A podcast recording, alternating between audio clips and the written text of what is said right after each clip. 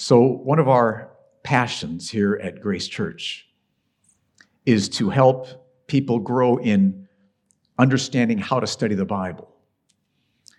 And the reason that that's one of our passions is because the more that we all, every one of us, studies and learns and trusts and follows God's word, the more we do that, the more individually we'll experience God's presence poured into our lives, the more we will be strong in temptation, be comforted and strengthened in trials, the more we will love each other as a church family, the more compassion we'll have for lost people, the more boldness we'll have in sharing our testimony, the more the gospel will fill Abu Dhabi, the more people will come to faith in this city, and the more glory will come to Jesus Christ. So it's very important for us all of us, to be growing in how to study God's Word. And the reason I mention that is that this morning we're going to look at a passage in the Bible that is history. It's not a teaching passage so much as it's a, a history passage. And when God had biblical authors write history, He doesn't just want us to read them and understand that this is what happened. He wants that, but He also wants us to understand why what happened is so important. What truths is he revealing to us through those events? And so, as Matthew writes this passage, the Holy Spirit was guiding him with what events about Jesus' birth to focus on and what to highlight and emphasize about those events. So, let's turn to Matthew chapter 1, verses 18 through 25. And I'm going to walk us through this passage and point out to you what I think are the three main points that the Holy Spirit wanted Matthew to highlight about the way that, excuse me, the way that Jesus was born. Three main points. Start with verse 18. Matthew writes, Now the birth of Jesus Christ took place in this way. Now pause there. Notice those words took place. I just want to point out that means that Matthew wants to have us understand this really happened. This isn't once upon a time there was a Mary and a Joseph. This isn't a fable or a myth or a legend. It's clear that Matthew wants us to understand this really happened. This is history. So start beginning of verse 18 again. Now, the birth of Jesus Christ took place in this way. When his mother Mary had been betrothed to Joseph, before they came together as husband and wife, she was found to be with child from the Holy Spirit. So Matthew immediately focuses on the fact that Mary is pregnant. But he's clear, he points out to us this is not a normal pregnancy. Mary was with child from the Holy Spirit. So Joseph hadn't been involved. No man had been involved. There had been no sexual relations. She was found to be with child from the Holy Spirit. Now, notice that word betrothed. I want to explain that. In Jewish culture, when an engaged couple or when a couple wanted to become engaged, it was called betrothal. And it was a public, formal ceremony where they would be betrothed to each other, committed to each other for marriage, to pursue marriage. They're not living together. They're not yet married, not sleeping together. There's no sexual relations, but they are betrothed. So here they are, Mary and Joseph betrothed, and Mary is pregnant. That's a problem. Because Joseph did not know that this was from the Holy Spirit. He knew he wasn't the biological father. And so he assumed rightly, we'd think that Mary had been unfaithful to him and had been with another man, which explains what happens next, verse 19. And her husband's husband to be, Joseph, being a just man and unwilling to put her to shame, resolved to divorce her quietly. Now, the betrothal commitment was so serious in Jewish culture that to break it off required a legal divorce. They called it divorce. And because Joseph thought Mary had been unfaithful to him, he decided to divorce her, but in the way that would bring her the least shame possible. But keep reading. Look at what happens next. But as he considered these things, behold, an angel of the Lord appeared to him in a dream. Whoa, saying, Joseph, son of David, do not fear to take Mary as your wife, for that which is conceived in her is from the Holy Spirit. Wow. So an angel comes to Joseph. Angels are spiritual beings created by God, powerful spiritual beings, but nowhere near as powerful as God. But they love God, they worship God, and they serve God. They fulfill God's purposes. And so God sends this angel to go and talk to Joseph in his dream. He says to Joseph, You should go ahead and take Mary as your wife. Do not divorce her. Go ahead and marry her because she's not been unfaithful. This baby in her womb was conceived from the Holy Spirit. And the fact that Matthew puts such emphasis on this, so Mary's pregnancy and the unusual circumstances in which it took place, Matthew's just totally focused on that issue here. It's clear that this is one of Matthew's main points. He wants us to understand, this is the first main point, that Jesus was born of a virgin. Jesus Christ was born of a virgin. Now, who is this baby? Verse 21. The angel goes on. She will bear a son, and you shall call his name Jesus, for he will save his people from their sins. So the angel tells Joseph, Mary is going to give birth to a son. And Joseph, you're to call this baby Jesus. And the word Jesus in that language meant God saves. Call his name Jesus. God saves because he, this baby, will save his people from their sins. So this shows us why Jesus came. The first main point Jesus was born of a virgin. Second main point Jesus will save his people from their sins. Keep going. Verse 22. Now, the angel has stopped talking, and now Matthew explains. Verse 22. Here's another reason why Jesus is here. All this took place to fulfill what the Lord had spoken by the prophets. Notice those very important words. All this took place to fulfill. So Matthew's telling us another reason why all of this is happening. Why was Mary pregnant as a virgin? Why did the angel come and tell Joseph to go ahead and marry her? Why is all this happening? It happened to fulfill a prophecy that God had given to the prophet Isaiah 700 years before, 700 years earlier. So, with that in mind, read verses 22 and 23 together. All this took place to fulfill what the Lord had spoken by the prophet, and now Matthew quotes from Isaiah chapter 7, verse 14 Behold, the virgin shall conceive and bear a son, and they shall call his name Emmanuel, which means God with us. So those words in verse 23 are from Isaiah chapter 7, verse 14. It's in your Bibles, you can look it up, which prophesies that one day a virgin is going to conceive and bear a son. Now, think about how long ago this was 700 years earlier. So, we are in the year 2021 right now. If a prophecy was given 700 years before, that would be in the year 1321. That's a long time. Lots has gone on since then. But 700 years earlier, God had had Isaiah prophesy that a virgin would conceive and give birth to a son. His name will be called Emmanuel, which means God with us. And Matthew's telling us that what's happened with Mary and with Joseph and with the baby in her womb was the fulfillment of this prophecy. So here's the third main point. This is another reason why Jesus came. It's because in fulfilling this prophecy, Jesus became God with us. Amazing. In verse 24, when Joseph woke from sleep, he did as the angel of the Lord commanded him.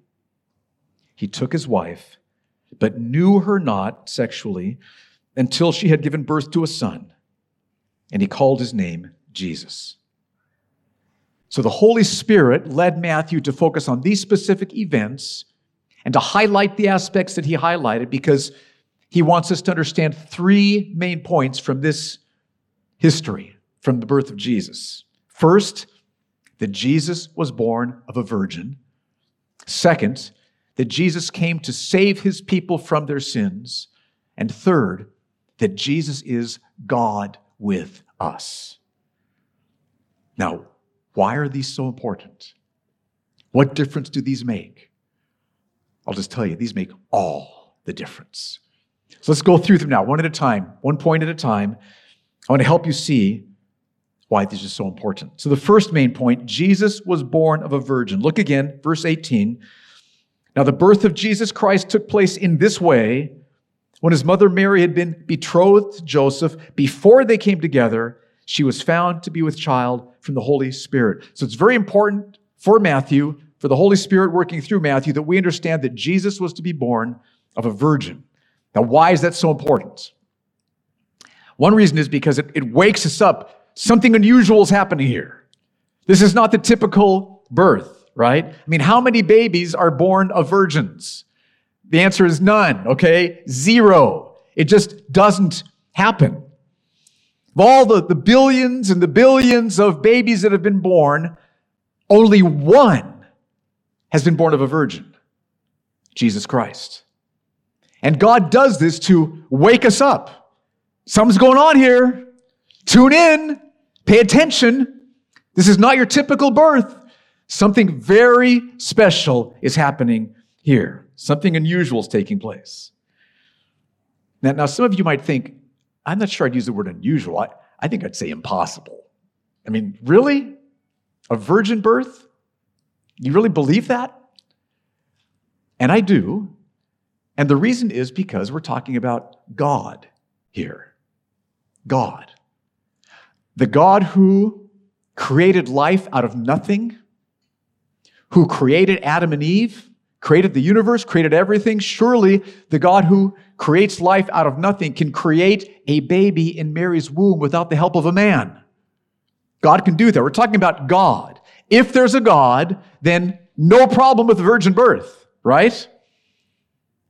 Okay, well, you might say, all right, well, then why do you believe there's a God? Huge question, but let me just give you two, two answers. One reason is because of the evidence that I see. Evidence.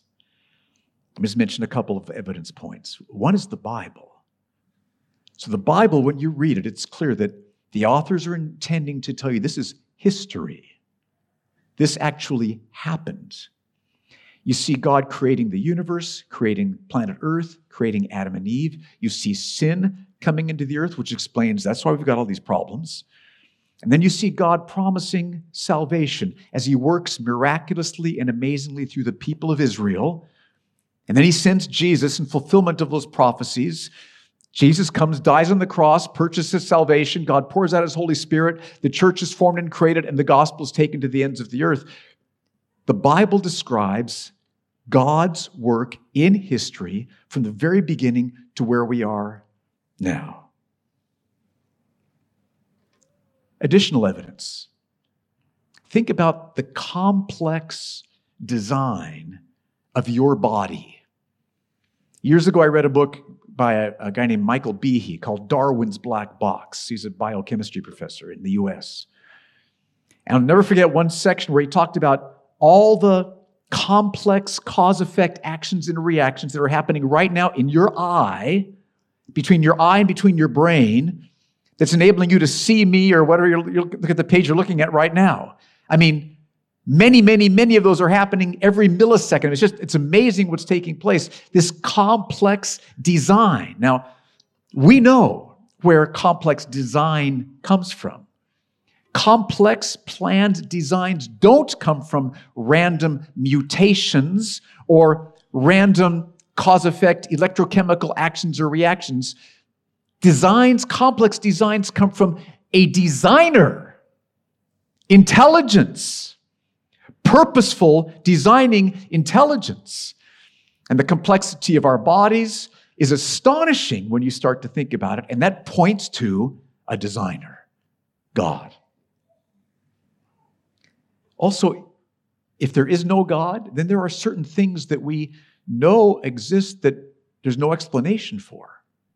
I mean, if everything that exists is simply from random mutations and random cause effect actions and reactions, how do we explain personhood? Like who you are, like you. You know you're more than just your body. There's more going on. You are a person. Where does that come from? Not from chance mutations and actions and reactions. Where does consciousness come from? Where does right and wrong come from? Where does love come from? These things that we know, but they can't be explained unless there's a designer, a creator, God.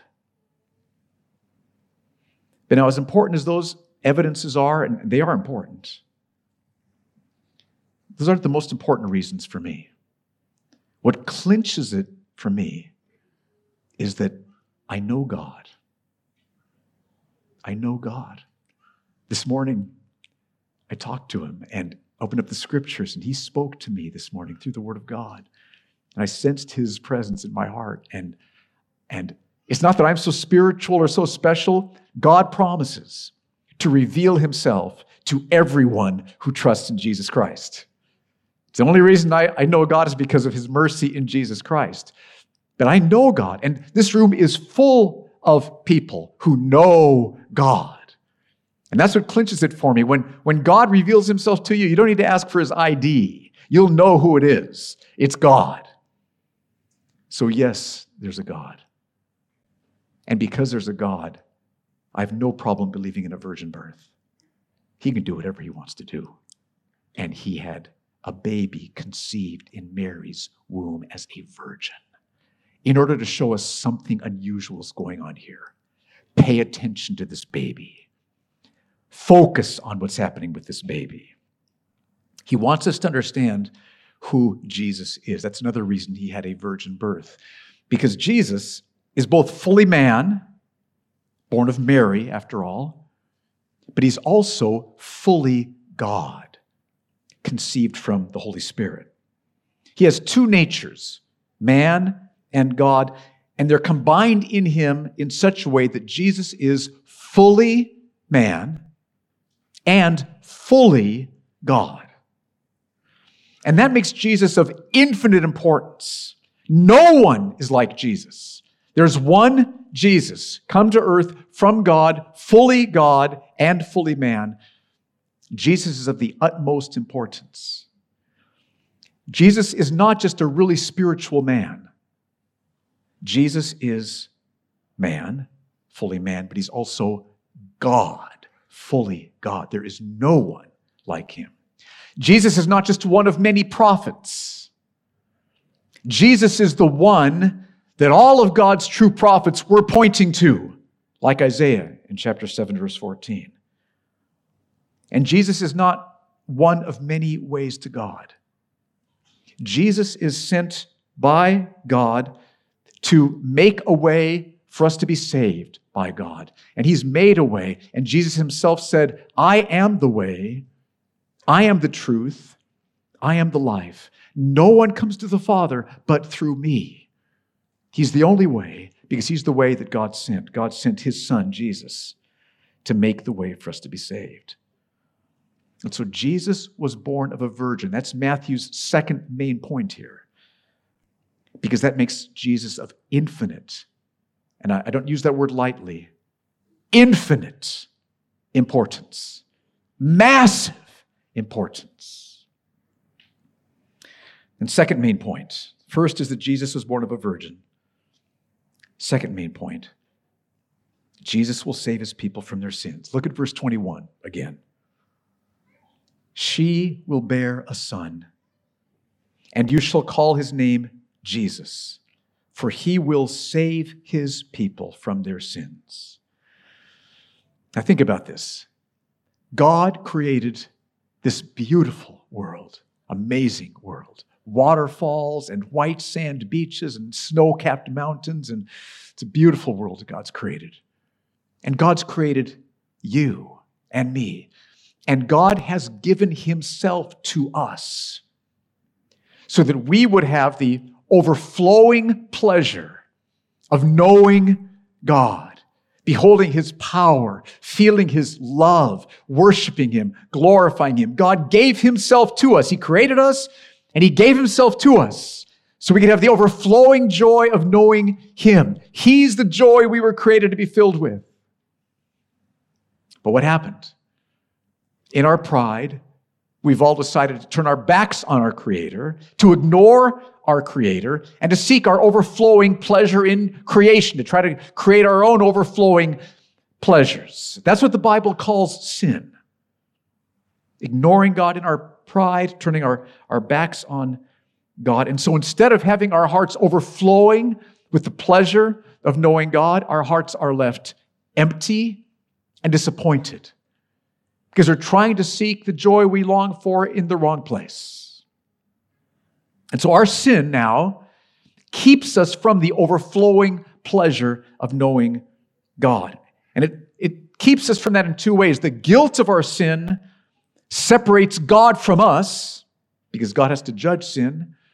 And the power of our sin separates us from God. We turn our backs on God. We don't want God. We refuse to bend the knee before God. And, and so, so there we were, okay? Kept from God by the guilt of our sin and by the power of our sin. And there was nothing that we in ourselves could do about it. But the angel, the angel told Joseph, You shall call his name Jesus, for he will save his people from their sins.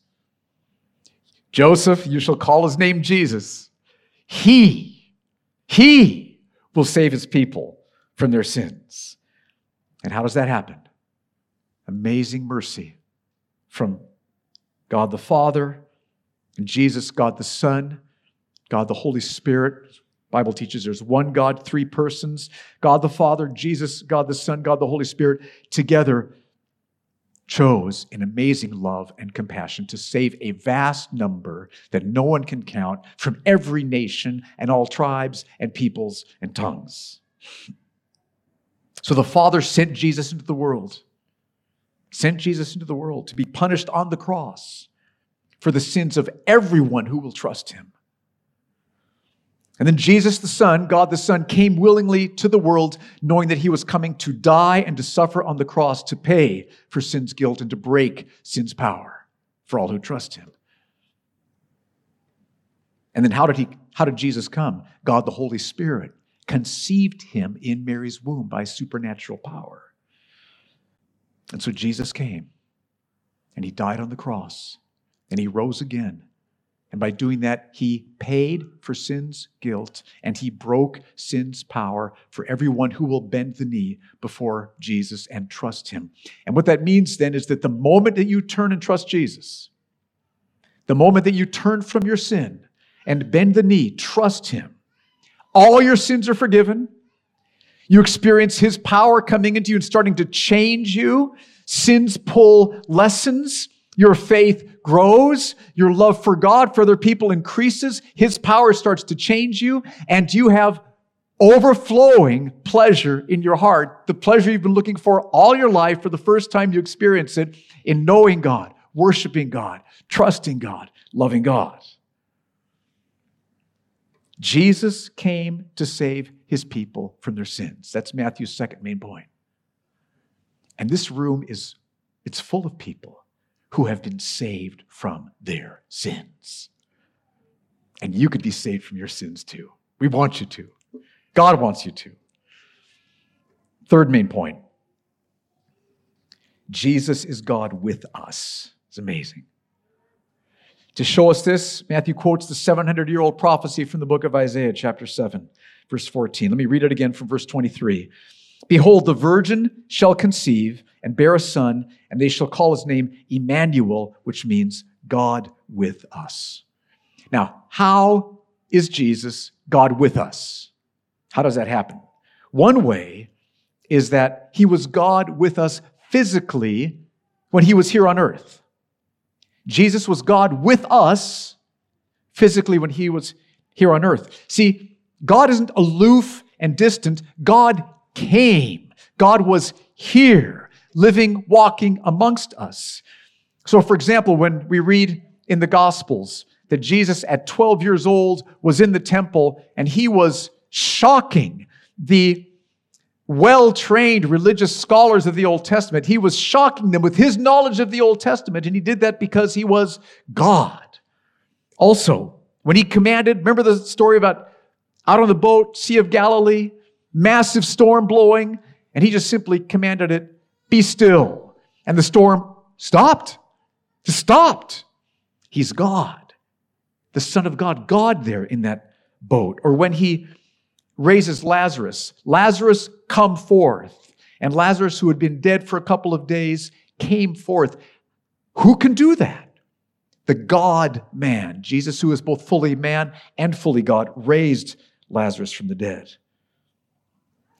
He could forgive, remember Mark chapter 2, I love this. He could forgive all the sins of this paralyzed man. Son, he says, your sins are forgiven.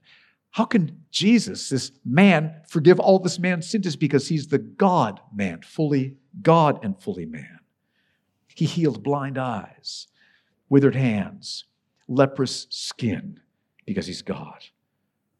He preached truths that transformed people's lives, set them free from sin, filled them with the pleasures of knowing God because he was God. And his very presence, just being with him, caused fishermen to leave their boats and follow him, caused tax collectors to leave their trade and to follow him. His presence was just so filling, glorious, majestic, captivating, beautiful, enthralling, because you're in the very presence of God when Jesus was there with us physically here on earth.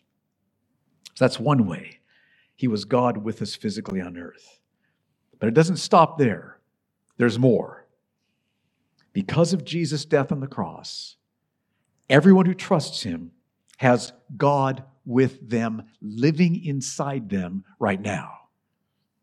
Because you're trusting Jesus Christ, you have God living inside you by the Holy Spirit. The Spirit of God, the Spirit of Jesus is in you right now. He fills our hearts with His love.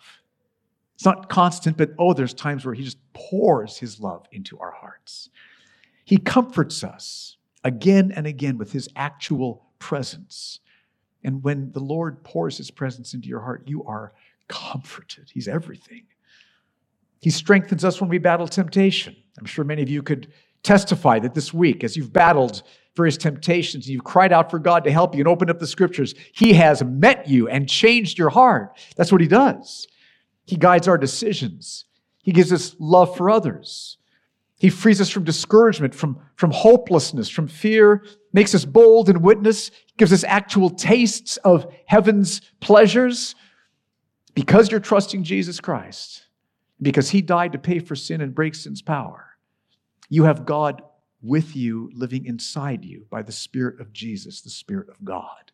That's the second way in Jesus, God is with us. There's a third way. Because of Jesus' death, we will have the fullness of God with us forever in heaven. Because of Jesus' death, we can have the fullness of God with us forever in heaven.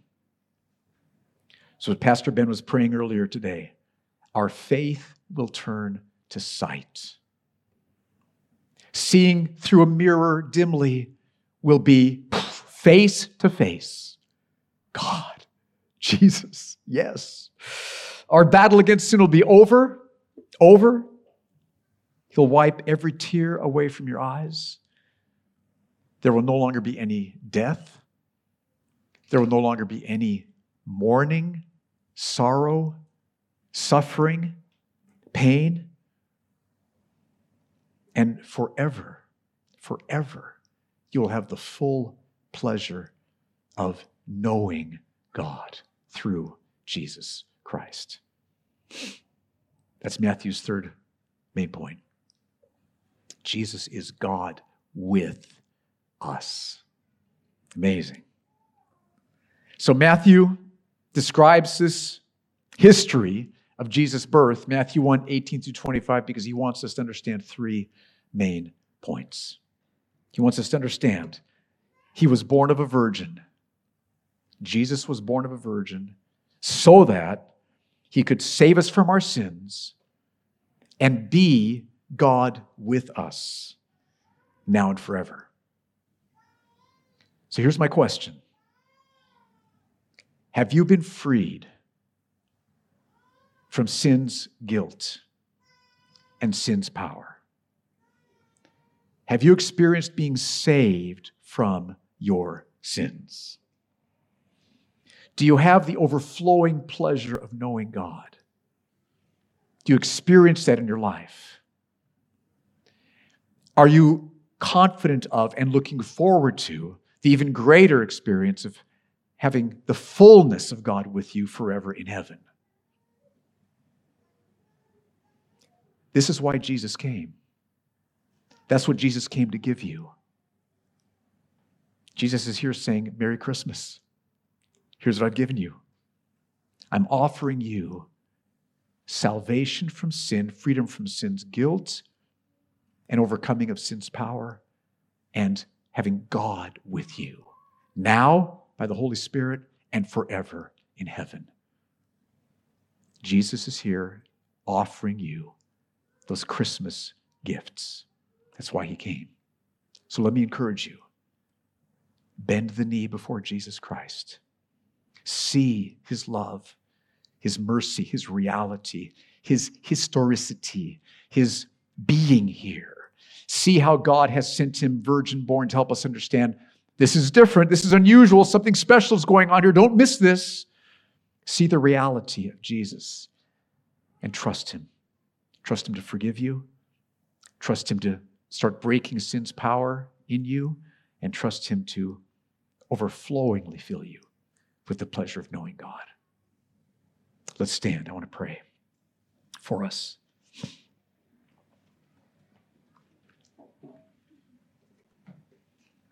We worship you, Jesus Christ.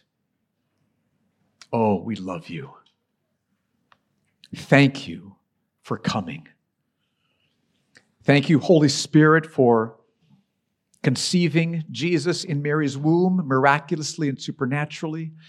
Thank you, for Jesus, for coming, knowing that you're going to be going to the cross to suffer on the cross and then rise from the dead to free us from sin's guilt and power. And thank you, Jesus, that because of what you've done, we can, by trusting you, have God with us, filling us now, strengthening us now, comforting us now with the assurance of eternity with you forever. Thank you for your gift. We worship you. In Jesus' name, amen.